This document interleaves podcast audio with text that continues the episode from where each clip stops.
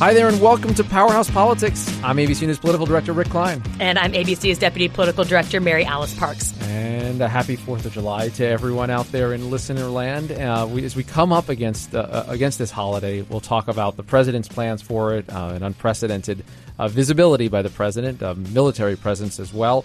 But I want to start with the state of the Democratic race, Mary Alice, because the much hyped first debates came into very big numbers in the Democratic Party. And we are out with a brand new poll that was in the field in the days after this debate that tells us a lot of interesting things about where the field stands as we head into the hot days of summer.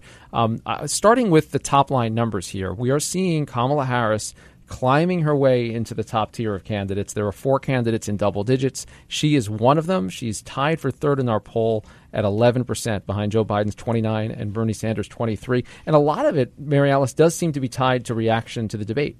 Right. Among those who actually watched the debates, 72% of these Democratic leaning voters said that she had a standout performance. That was well above any of her competitors. So clearly a winner of the debate. But it seems she also won some people over because, again, of those people who watched the debate, her support is even higher than it is overall. 19% of those who watched the debate now say they support her. Yeah, and that is striking. I'm also really surprised to see the even nature of her support across groups. She does exactly the same among black voters and the general population, just at 11%, which shows a lot of room for growth. And you also see her across ideology, whether you're liberal or conservative, across income levels, across education levels. She's kind of slow and steady. She's right there in the middle of the pack on all of those areas. If you're the Harris campaign, you have to kind of like where that positions you. But it's not all rosy. There's another big part of our poll that asked these Democratic-leaning voters who they think has the best shot in a general election. And still, far and away, Joe Biden takes the cake. 43% of voters, I mean, that's almost half, say that they think he is still most likely to do well in a head-to-head. And we also know that Democratic voters are keenly interested in this. They will tell us on the road, you know, just anecdotally, whenever we're out in the field, Democrats say that the most important thing for them is beating President Trump. And so that is a striking number. And at some point, these two female senators in particular, Senator Warren and Senator Harris, are going to have to make more and more of a pitch that they, in fact, have a general election strength. Yeah, Biden's number there about the best matchup is you combine all the other candidates and you don't get Biden's level. And that's despite in the wake of a debate performance that I think most people looked at and said wasn't his strongest. And it was highlighted by the attack by Kamala Harris on the issue of busing and his previous working relationships with segregationist senators, and by this moment, Mary Alice, which I want to talk about because I feel like it's the kind of clip that you could play for a while. Listen to this. I supported the ERA from the very beginning. I'm the guy that extended the Voting Rights Act for 25 years. We got to the place where we got 98 out of 98 votes in the United States Senate doing it. I've also argued very strongly that we, in fact, deal with the notion of denying people access to the ballot box. I agree that everybody, once they, in fact, they should. Anyway, my time's up. I'm sorry. My time's up.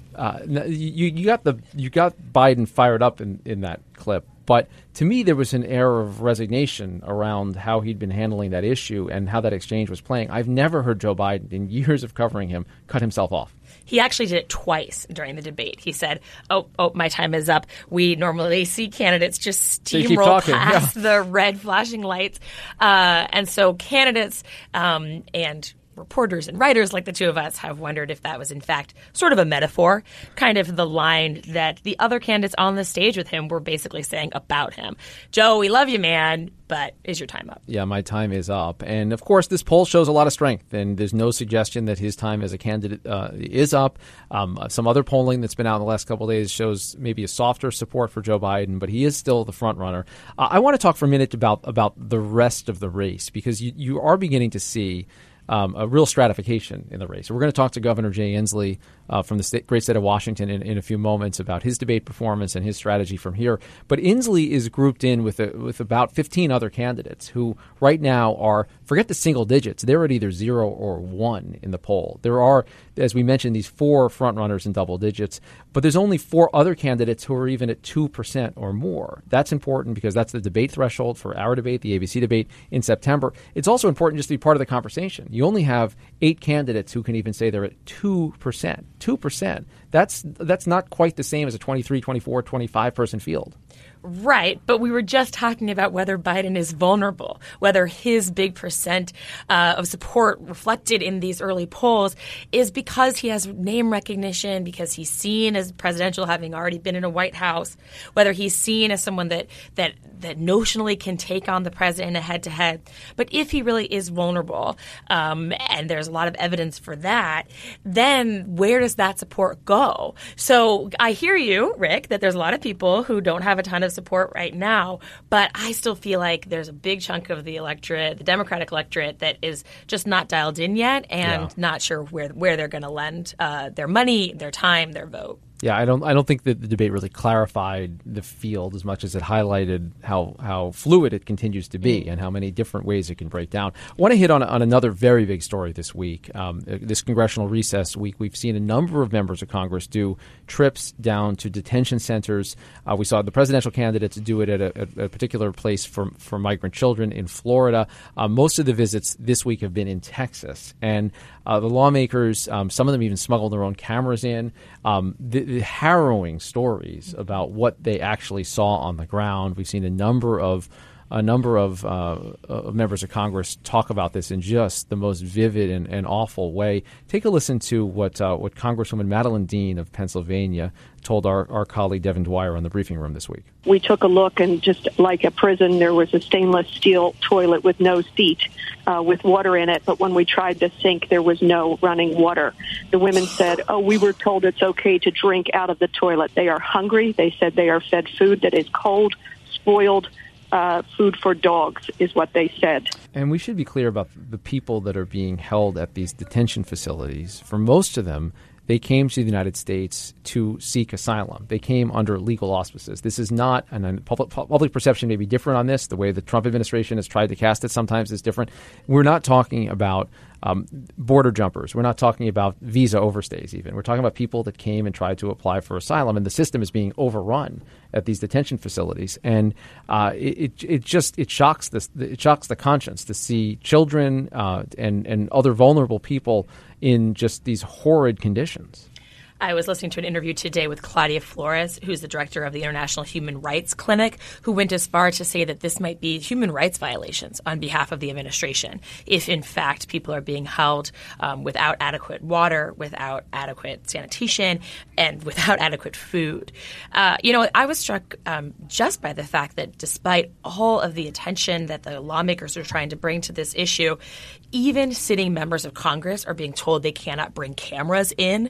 The journalist in me says that is always a bad sign. Yeah, and what they talk about privacy and security, it just doesn't really hold muster. And it does feel like this week where we learned about this private Facebook group where so many Border Patrol agents, current and former, appear to have been sounding off in just terrible ways about members of Congress as well as some of the migrants, including some who passed away on the way. It really does shock the conscience. And this all comes in the run-up to what is typically a big national celebration, 4th of July.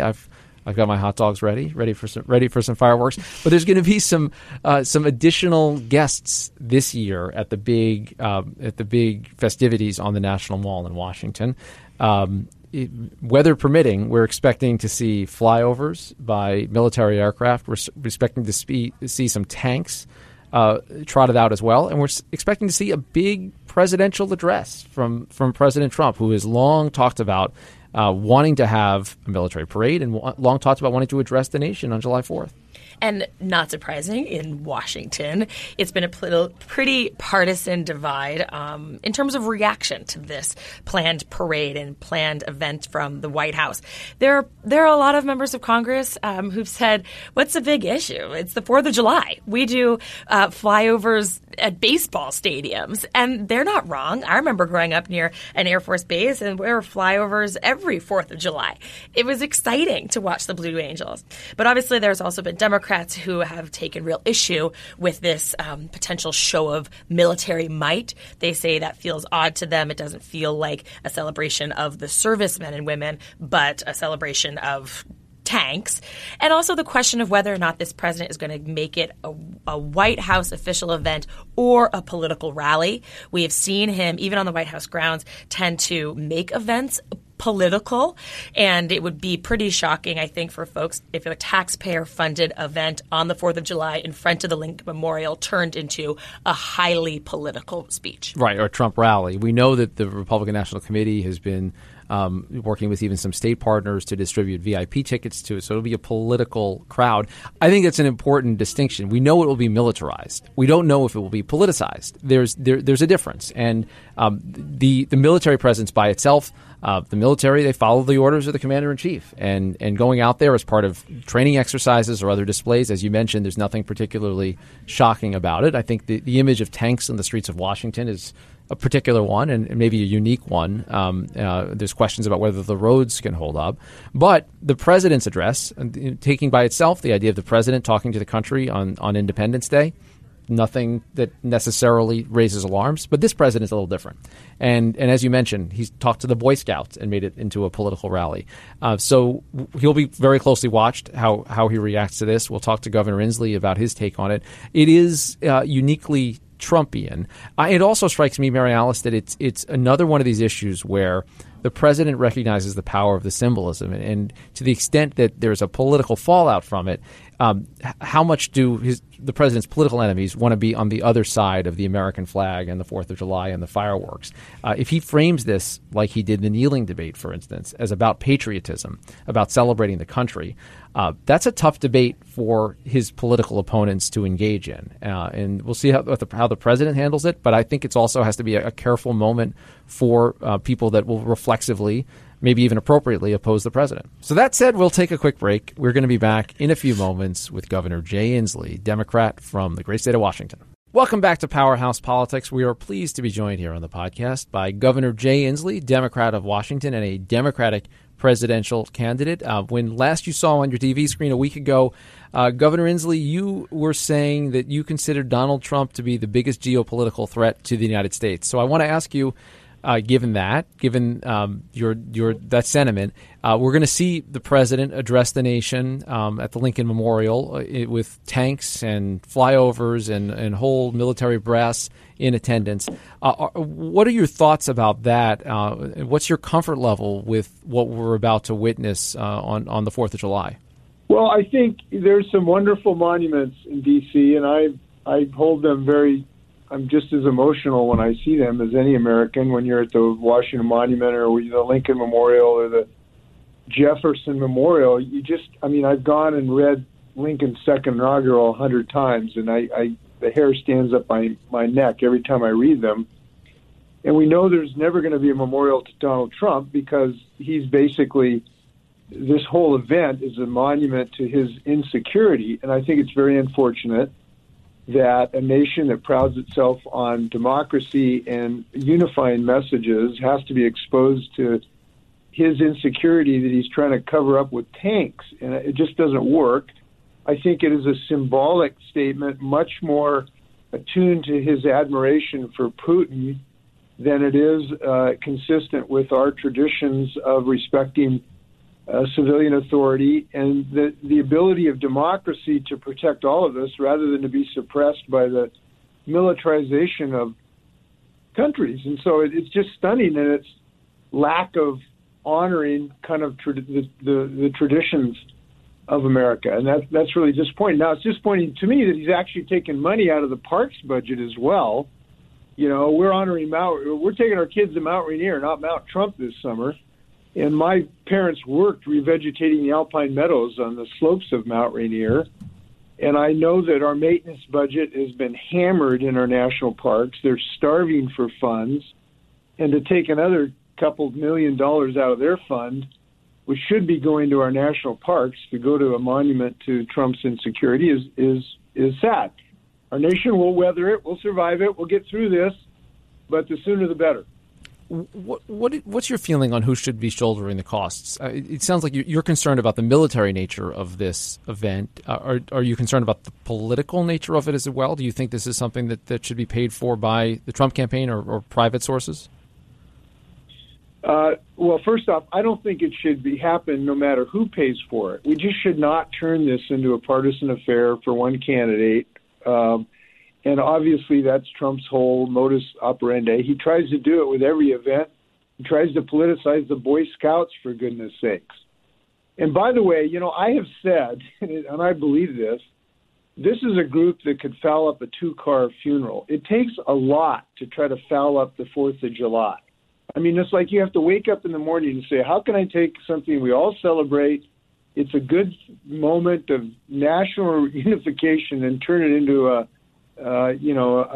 matter of debate. That takes a lot of nefarious talent. So it's too bad, and it should not be used as a personal, aggrandizement. It's something that we should feel good about ourselves. We will succeed on this, though. The nation's bigger than this. We'll get through this. It's not going to stop the national agenda of democracy long term. I want to turn now to immigration. We saw at that first presidential debate in Miami, so many Democratic candidates say that they'd be willing to decriminalize border crossings and change some of the laws to make it more of just a criminal offense. What do you think about this idea and Republicans saying that's evidence that Democrats are for open borders? We should not be allowing use of criminal statutes to separate children from their parents. And that's what's going on right now. We have had a long tradition of using our civil laws to deport people who are not appropriately in the country. And what is going on right now is Trump is departing from long American tradition on this in order to tear children away from their parents. And he's doing that purposely. He's purposely creating inhumane conditions in the border. He's purposely terrorizing these children. And I think that is a departure from American values. We do have civil laws that can be used. They should be used both to deport people who do not qualify for asylum, but we should also be following the law to allow people to have their hearings. A federal court yesterday in Seattle ordered the Trump administration to follow American law, which allows people a hearing to determine whether or not they should be deported, and pending that to be released in certain circumstances on bond. And where we've done that for the last 50 years, that actually has worked. There was a program during the Obama administration, it was called the Family Management System, where it had a 99% success rate, where people were released on bond, had custody of their children, and 99% of the time came back for their hearings. There's no reason we can't do that now, rather than terrorize these children, permanently traumatize them. And this is a permanently trauma. Children carry this the rest of their lives if you talk to the children's psychiatrists about this. So we should go back to traditional American use of our civil authorities to handle this problem. Now, we have to do more than that. We should be stopping the root cause of this, is try to reduce the causes of this, which are climate change refugees coming from Guatemala because they're starving to death because they can't raise crops anymore. But instead of addressing that fundamental problem and the violence and economic insecurity, Trump has actually made it worse by stopping our efforts to try to help these people stay in their homes rather than come to this nation and being driven here. So there's a lot of things we need to change. Yeah, I saw that in your immigration proposal, you call for more foreign aid to that northern triangle of Central American countries. But there are a lot of Republicans in particular, but even some experts that worry those governments are just too unstable. What do you think about whether or not that aid would get into good hands and be productive use of American taxpayer money? Well, I think that we have seen a success in our foreign aid, and there's no reason to say, except that Trump can't manage a two-car funeral. If we had a decent president to actually administer programs, we've done this historically and has had success. The Marshall Plan helped rebuild Europe. No one I know of says the Marshall Plan was a waste of American resources. It helped rebuild Europe. It was very successful, and there's no reason it can't be successful again. But there is a deeper problem here I want to allude to, and that is that a lot of these people are climate refugees. They're people who are subsistence farmers, particularly at high elevations in Guatemala, who are now starving to death because of climate change. They cannot grow their crops because the climate has changed so much. And we need a president who will lead the country and the world to a clean energy future, which can defeat the climate crisis. The national security forces of the United States have told us this is a national security threat. We're going to have millions of climate refugees around the world that they're going to drive instability. We need a president with a vision that will defeat the climate crisis. And I am offering that. I'm saying it should be the number one priority of the United States. And if we don't do that, there's not enough walls high enough to prevent millions of people from being on the move across the world. Your immigration policy proposal is extensive, and it calls for meeting or exceeding the number of refugee resettlements that the Obama administration achieved, 110,000 refugee resettlements to the United States. You're talking about how there could be a call for even greater number of refugees coming to the United States. What's your number? How many refugees would you, as president, green light?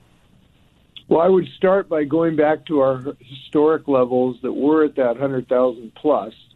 And there's no reason, as the refugee crisis internationally increases, that the United States commitment should decrease. We are no less a compassionate people or a caring people or a wise people that understands we're connected to the rest of the world than we were 5 years ago.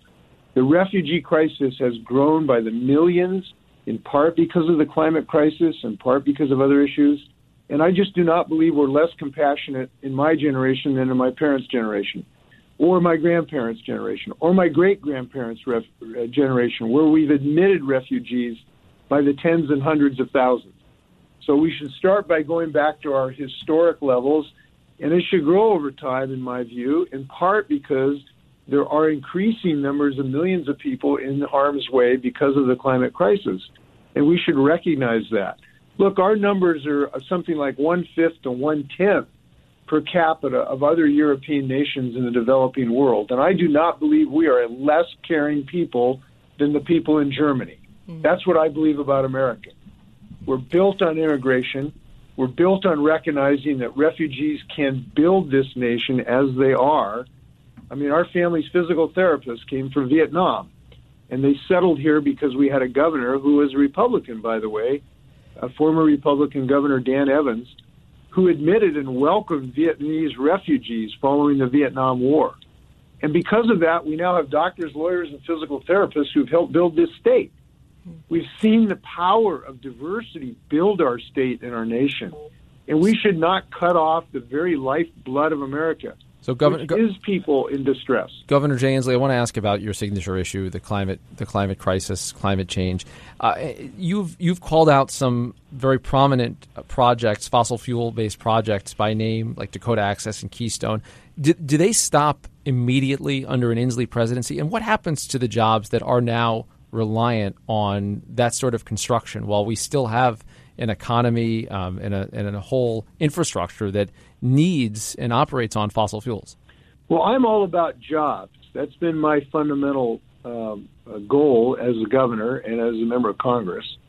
And we've been very successful in our state. We've built the fastest growing economy, fastest GDP growth, fastest wage growth, because we focused on jobs. And if we want to focus on jobs, we've got to focus on the jobs of the present and the future, not the jobs of the past. Donald Trump is still chasing the phantoms of jobs that are going to be disappearing in the future by necessity. Now, people who argue with me about that, they shouldn't be arguing with me. They should be arguing with science. And the science is clear. We cannot be using fossil fuels as the dominant source of our energy in the upcoming decades, or the planet will cook. Now, that's just a scientific reality, and you don't have to argue with me. Go argue with Einstein and the laws of thermodynamics. So we know the jobs of the future are in clean energy, and it is a fool's errand to try to tell our grandchildren, you're going to be working in the coal industry. Because if you are, the major parts of the planet will not be inhabitable.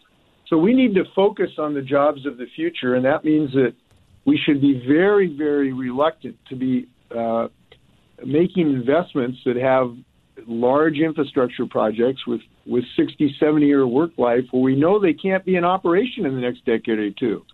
My plan calls for weaning ourselves off of coal in 10 years and off of fossil fuels in our grid in 15, and those are scientific necessities.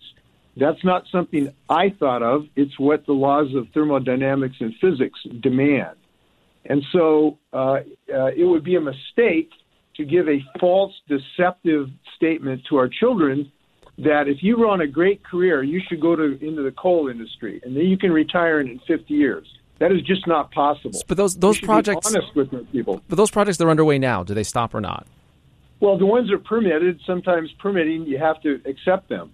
But I'm calling for a climate assessment that when we look at large fossil fuel infrastructure projects, if they're inconsistent with the science, we simply do not permit them going forward. And let's put these people to work in the jobs that are increasing. And we need to look at the reality. Clean energy jobs. And I don't think a lot of people know this. Jobs in the clean energy industries are growing twice as fast as the rest of the U.S. economy. There's many, many, many more people working in the clean energy industry than in the coal mines today. And the coal jobs are going away no matter what because they're not as coal is now too expensive. 2/3 of the coal plants have shut in the last decade in the United States because clean energy sources are much less expensive. So this is both a physical and economic reality. And if you really love your kids, you shouldn't tell them that they should be studying for a career in fossil fuels because those careers are not going to be here in the decades to come. They can't be, because if they are, we won't be able to have a planet that we recognize. That's a physical and scientific reality. Before we let you go, Governor, question about fundraising. First, what will your second quarter numbers show, and how many donors are you able to demonstrate, knowing that the DNC rules mean you need 130,000 to qualify for the debate in September? Yeah, we're approaching 90,000, and we've had a surge since the last debate, both in numbers and in amount of contributions. I don't have a quarter number for you, so we'll share that when we've got that in a week or so. It'll be consistent with where we are, which is we are introducing ourselves to the nation. We're still unknown largely. About a third of the people could pick me out of a lineup. But we've had a surge of interest because of this climate change message, and I do believe that the uniqueness I have, which is I am the only candidate who has said that I will make defeating climate crisis the top priority of the United States. I'm unique in that I'm the candidate who has worked with my state to pass a 100% clean energy bill. I'm unique as a candidate because I've been working on this for a couple of decades, and my plan has been named the top plan by any number of people, from Ocasio-Cortez, who's called it the gold standard, to a group yesterday who named us as the top-rated, meeting the qualities we need to actually solve this problem.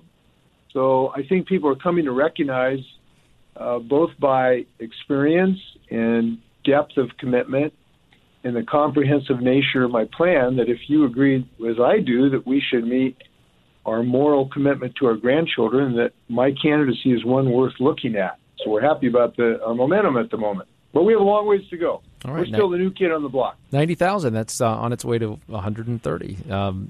Thanks. We appreciate the update. Governor Jay Inslee of Washington State, have a happy and healthy and safe 4th of July. We appreciate you being with us today.